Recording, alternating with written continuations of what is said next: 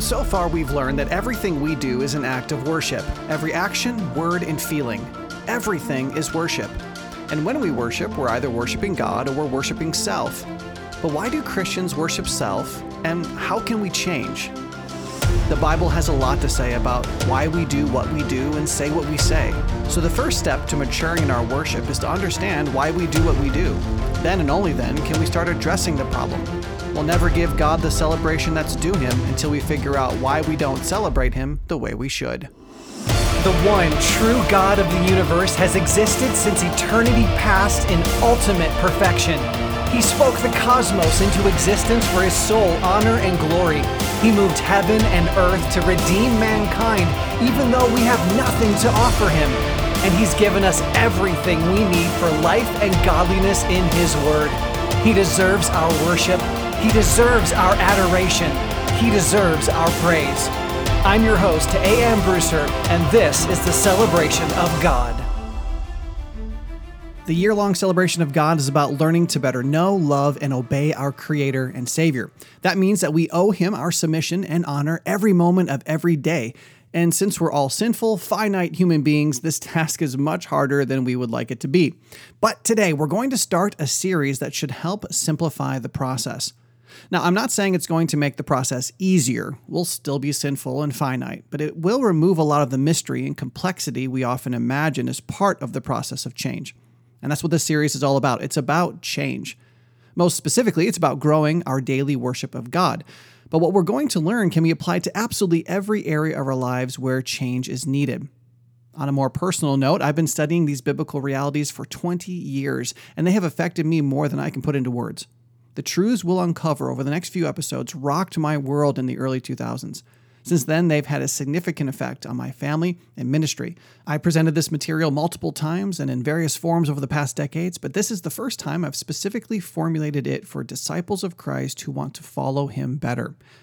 But please understand that this is not some man made idea. This is more than a tactic that worked for me and that I hope will work for you.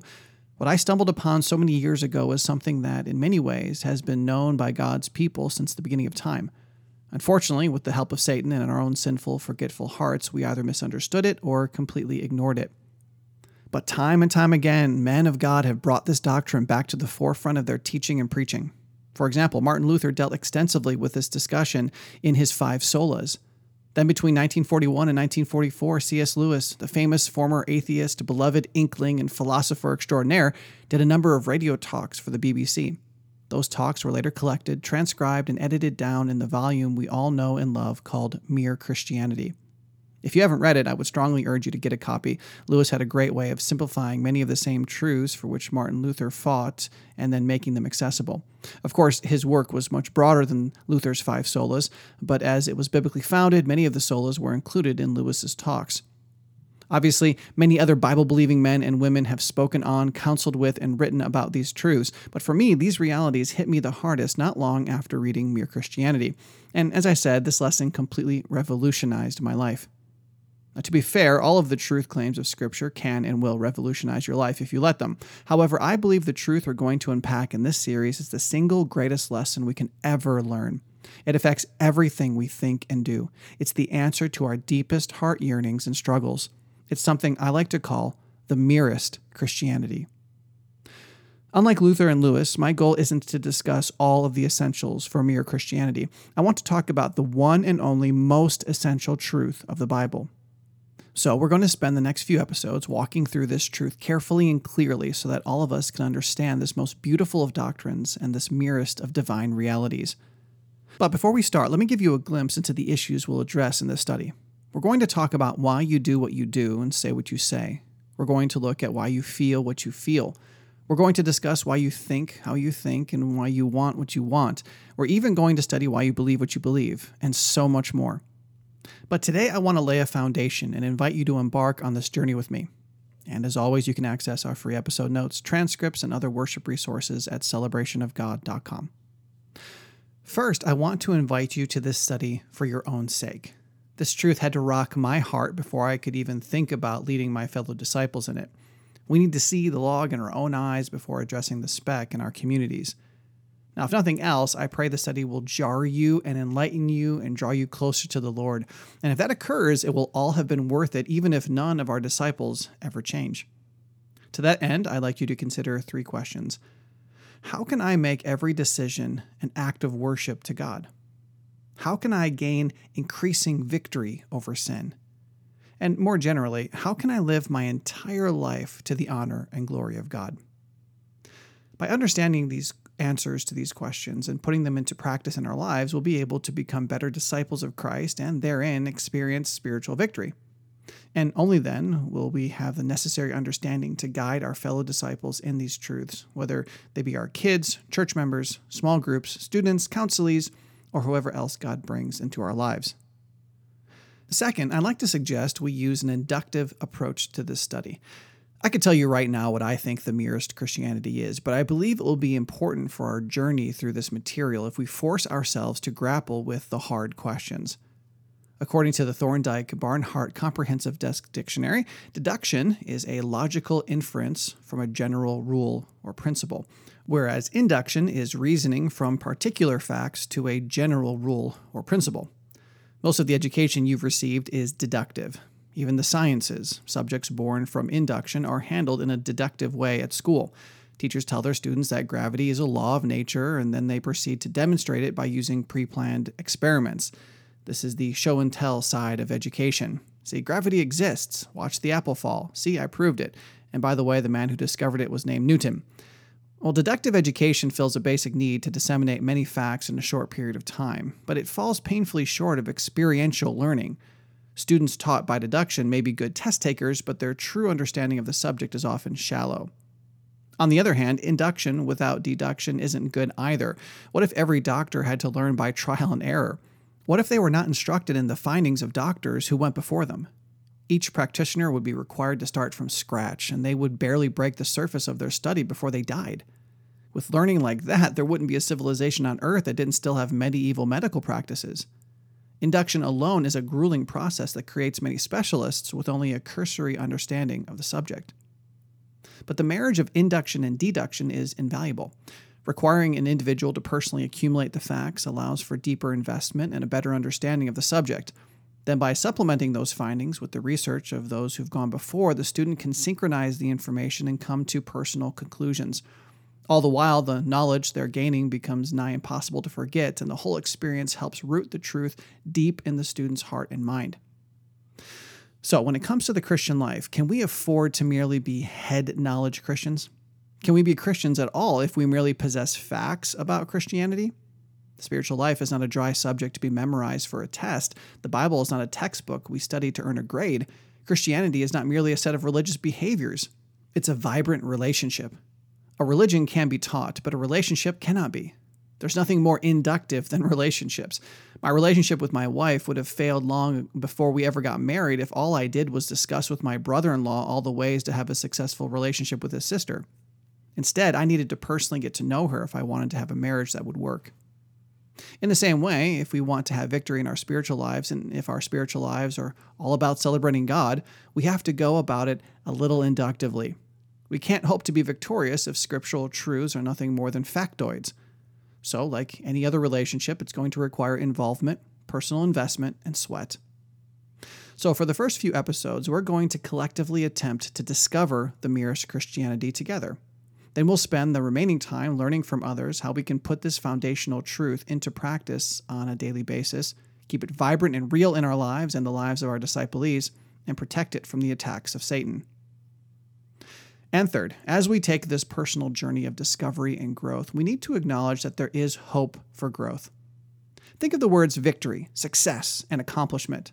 Imagine the implications of those words. Do they define your life? Do they define you at 2:45 in the afternoon when you seem to hit that brick wall in your workday? Do your children have a sign on them that reads this child is a spiritual victory of his parents written on their backs?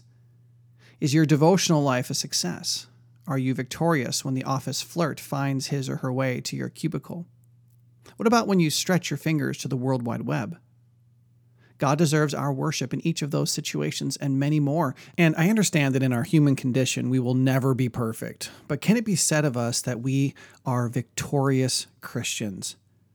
Even though we're sinners, we can have victory in our worship. Let's look quickly at what God has to say about spiritual victory before we move on. First of all, God presents the model of victory through his son.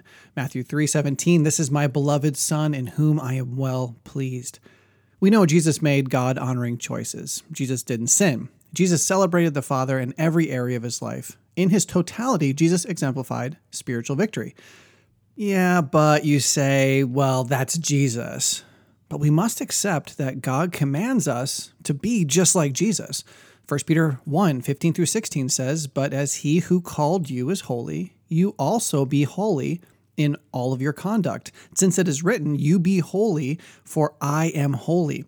And Ephesians 1 4 tells us, Even as he chose us in him before the foundation of the world, that we should be holy and blameless before him. It's clear that Christ was spiritually victorious. He was holy, he was blameless. And it's also clear that the Father expects us to model, to follow the model that he illustrated in his Son. We too are to be holy and blameless. And I believe this is a pretty good definition of victory in worship. Of course, the very best news is that God also promises that we will one day be exactly like our sinless Savior in the fact that we'll be without sin. This promise will be completed through our glorification. 1 John 3 2 tells us, Beloved, we are God's children now, and what we will be has not yet appeared. But we know that when he appears, we shall be like him, because we shall see him as he is. And Romans 8, 17 through 30 beautifully paints the deeper realities of glorification. Verse 30 says, And those whom he predestined, he also called, and those whom he called, he also justified, and those whom he justified, he also glorified. And I love that that's stated in the past tense. It's so powerful. But in order to have hope for our spiritual transformation on this earth, we must acknowledge that we have more than just a future glorification to which to look forward. Though we'll always be plagued by our sin nature here on earth, the Word of God is clear that it is possible to make right decisions, gain ever growing victory over sin, and glorify God in this body. That's true for us and our families because God promises earthly victory through sanctification. 2 Corinthians 3:18 and we all with unveiled face beholding the glory of the Lord are being transformed into the same image from one degree of glory to another for this comes from the Lord who is the Spirit. God expects for us to grow in our worship of Him, period. But not only that, He also empowers us to grow in our worship of Him. And one day He will make it possible for us to perfectly worship Him for all eternity. Of course, we have a lot of work to do before then. But that's our hope for change. Still, we have to ask the question where do we start? I think we need to answer a very important question. Why do we do what we do and say what we say before we could really answer the question of where do we start? Now, when it comes to why we do what we do and say what we say, there's so much biblical data to answer that question. So I want to reduce our study to a beautiful metaphor found all throughout the scriptures the picture of a tree and its fruit. In the Bible, fruit is repeatedly used to represent those things that we say and do. Fruit represents our worship, whether of God or of self, good fruit or bad fruit.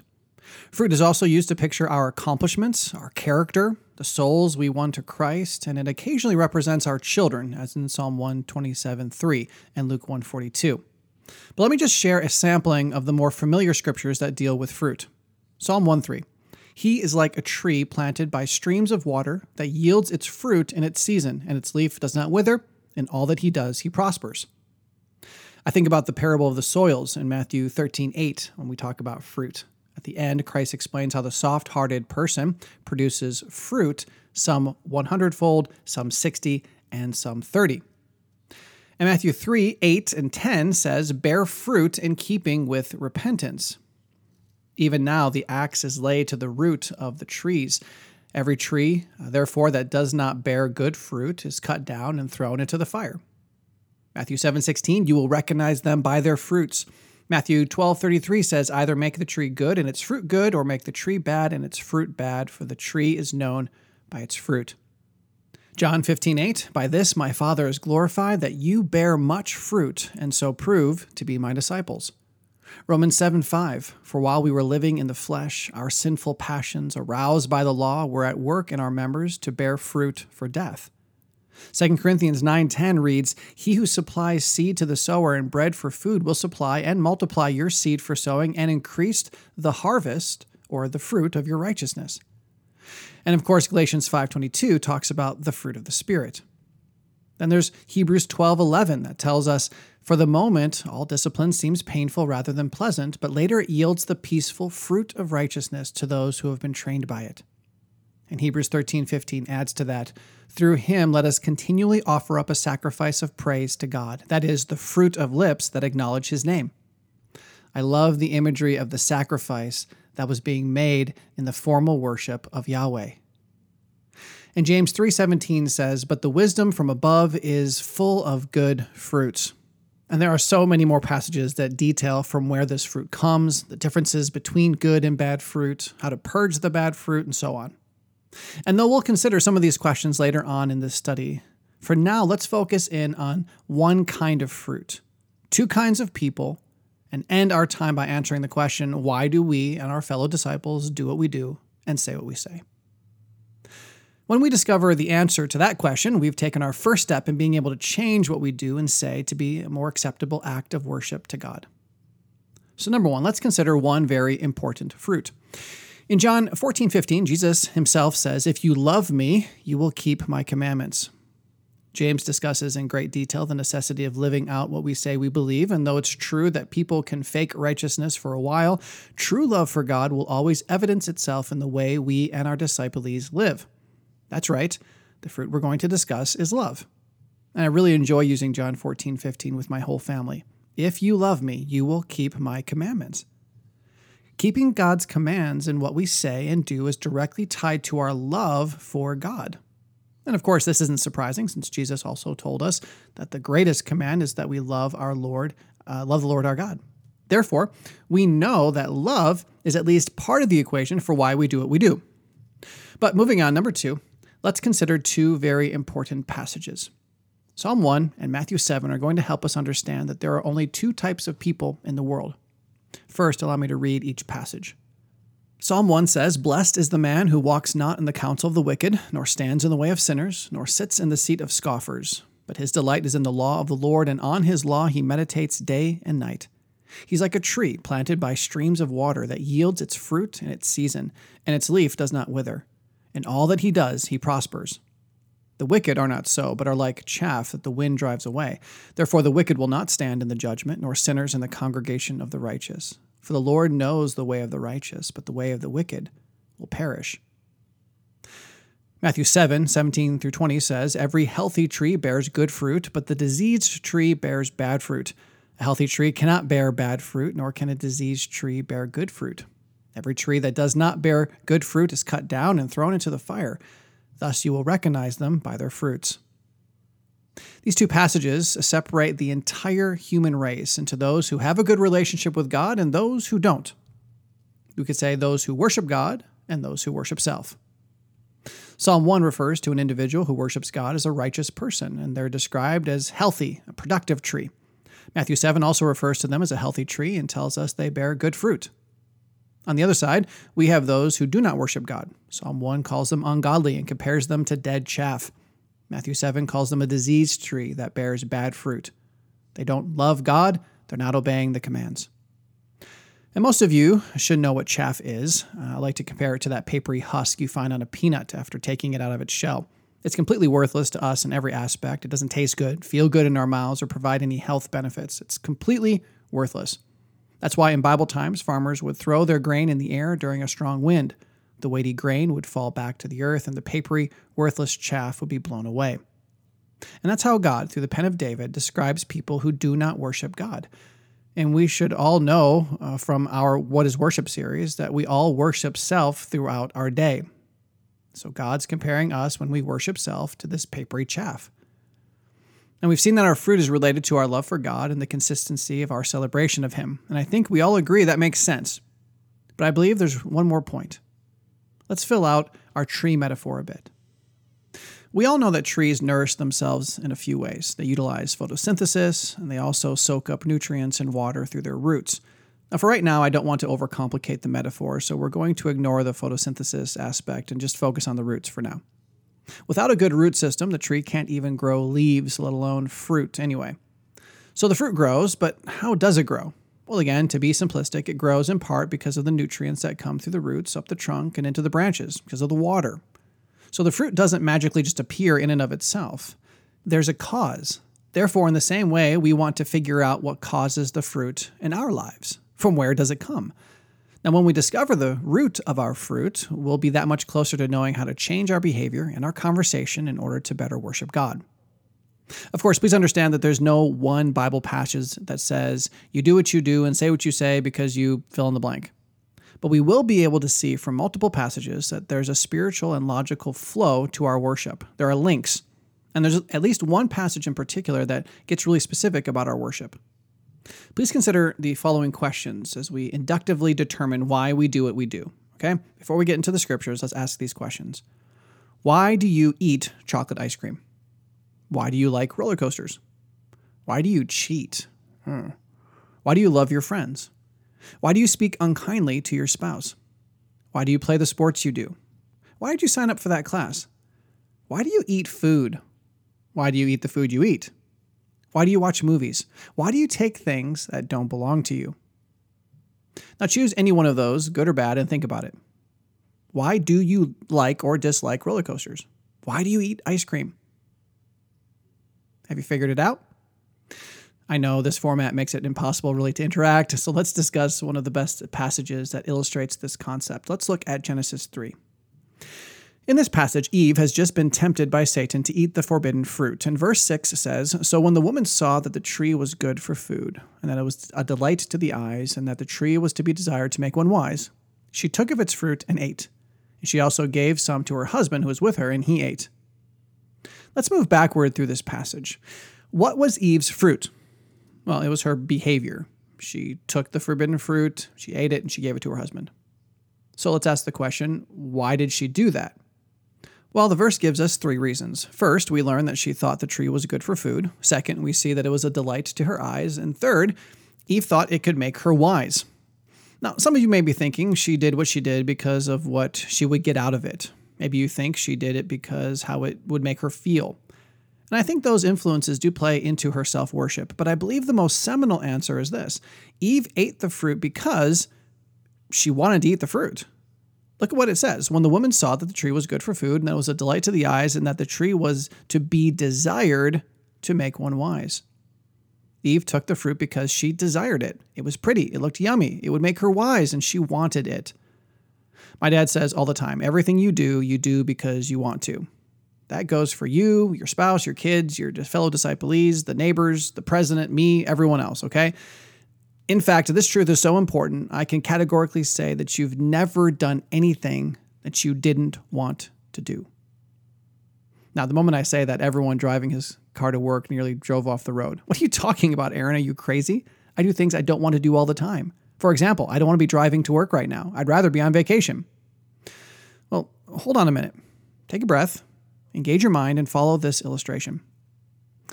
It's kind of gory, a little hyperbolic, but let's just say that I put a gun to your head and said, kick your dog or die. So you weigh it out in your mind, and, and I believe most of us would choose to kick our dogs. We understand that, that what we sacrifice to stay alive isn't worth as much as what we gain by staying alive. Now, again, I know this is ridiculous, a little morbid, sick, twisted illustration, but bear with me. All of us could say, I didn't want to kick my dog, but I had to. But unfortunately, that wouldn't be true. You didn't have to kick your dog. You could have chosen not to kick your dog. You you kicked your dog because you wanted to kick your dog more than you wanted to die. See, in situations like this, it's a question of degrees. You may be driving to that job you despise because you want to work more than you want to be homeless. None of us like giving consequences to our children, but we really do want to give them consequences because we know what will happen if we don't. You do what you do because you want to. You say what you say because you want to. Period. And this is so important to acknowledge because it strips us of the ability to say things like, I'm just a good person who makes mistakes, or he's a good kid, he's just in a phase, or he has a good heart. My friends, biblically speaking, none of that is true. We overeat because we want to. We lie because we want to. We worry because we want to. We yell at our kids because we want to. We flirt with people who aren't our spouses because we want to. We turn down our spouse's advances because we want to. We get aggravated when our home doesn't run the way we want it to because we want to. We worship self because we want to. We can't say, the devil made me do it. We made ourselves do it because we are not inherently good people. Our righteousness is as filthy rags. We're sinful. Seriously, no one who actually desires to be unkind can be called a good person. My friends, sin is not a disease. It's not an accident. It's not something that controls us against our will. Sin is a willful act against God. Sin is deserving of death because it's a choice to steal the worship our Creator deserves. Listen, there was only one good person who ever lived, and his name is Jesus. And that one good person came to this earth to bear the penalty for our sin, our badness. Any goodness we have, we have through him because even our best attempts are selfish and vile. Now, it's not too hard to agree that other people, especially kids, do what they do and say what they say because they want what they want. But we have to start with us if we hope to be able to help fellow disciples see this in themselves. And our fellow disciples definitely need to see this in themselves. But so do we. Consider again Matthew 7 17 through 20. Every healthy tree bears good fruit, but the diseased tree bears bad fruit. A healthy tree cannot bear bad fruit, nor can a diseased tree bear good fruit. Every tree that does not bear good fruit is cut down and thrown into the fire. Thus you will recognize them by their fruits. If there is bad fruit in your life, it's there because there's something wrong with your tree. When I have bad fruit in my life, it's because I'm a bad tree. My tree is bad because it wants to bear bad fruit. And the same is true for you and your students, friends, family, and counselees. The first sin occurred because Eve wanted to do it, and every sin that has come after it was born from the same thing our desires. Now, if you're still unconvinced, consider James 4. What causes quarrels and what causes fights among you? Okay, so why do you do what you do and say what you say? Is it not this, that your passions are at war within you? You desire and do not have, so you murder. You covet and cannot obtain, so you fight and quarrel. You do not have because you do not ask. You ask and do not receive because you ask wrongly to spend it on your passions. Passions, desires, coveting something. According to James, we desire, covet, and have passions that bear the fruit in our lives. Now, we're very much over time, but we have to ask this Is that it? Have we found the root of why we worship the way we do? That's a very good question. It's a necessary question. Now, by way of a partial answer, we can say that we do what we do and say what we say because we want what we want. That is very true. But I believe in order to be good spiritual scientists, in order to think theologically, we need uh, to ask another question. If I worship myself because I want to, then I need to change what I want. But in order to change what I want, I need to figure out why I want the things I want. Why do I want to worship self over God? When it's asked that way, the question almost doesn't make sense. We know so much about God. All of his children have experienced his mercy and grace and power and life. So why do we want to lean on our own understanding and worship ourselves instead of submitting to his will? Well, like I said, it's a very good question. But I think we've experienced a watershed moment today. I think it's important for me to really meditate on the fact that I worship myself instead of God because I want to. It wasn't an accident. No one made me do it. It didn't happen because of anything outside of me. It wasn't the fault of my tempters. It wasn't the fault of God. I wanted to worship myself instead of God, and so I did. And, my friends, you need to recognize the same thing about yourself. So let's stop for now by making full circle. Jesus said that we don't obey because we don't love him. And that's true. But why don't we love him? Because we don't want to love him. We'd rather love ourselves. We'd rather celebrate ourselves. And the same goes for our counselees, church members, children, and students. Now, again, if you'd like to review these passages and ideas, please check out our episode notes at celebrationofgod.com. And definitely join us next time as we consider why do we feel what we feel. Now, I know I just said that our next step will be to answer why do we want what we want, but we first need to figure out where our emotions play into this whole doing, saying, desiring spectrum. Too many people believe that everything we do comes from what we feel. Well, that's biblically, logically, and scientifically untrue. So, next time it's our plan to talk about what our emotions are and how they play into our worship. And then we can look into the scriptures to understand why we want to worship self over God. And please don't forget to share this episode on your favorite social media outlets so other followers of Christ can learn why they worship the way they do. Let's not keep the secret to change all to ourselves. I'll see you then. If you want to know God better, celebrate Him more, and help the ones you love to do the same, subscribe to this podcast and visit celebrationofgod.com to learn more about this dynamic discipleship resource. And remember, the Celebration of God is a listener supported ministry.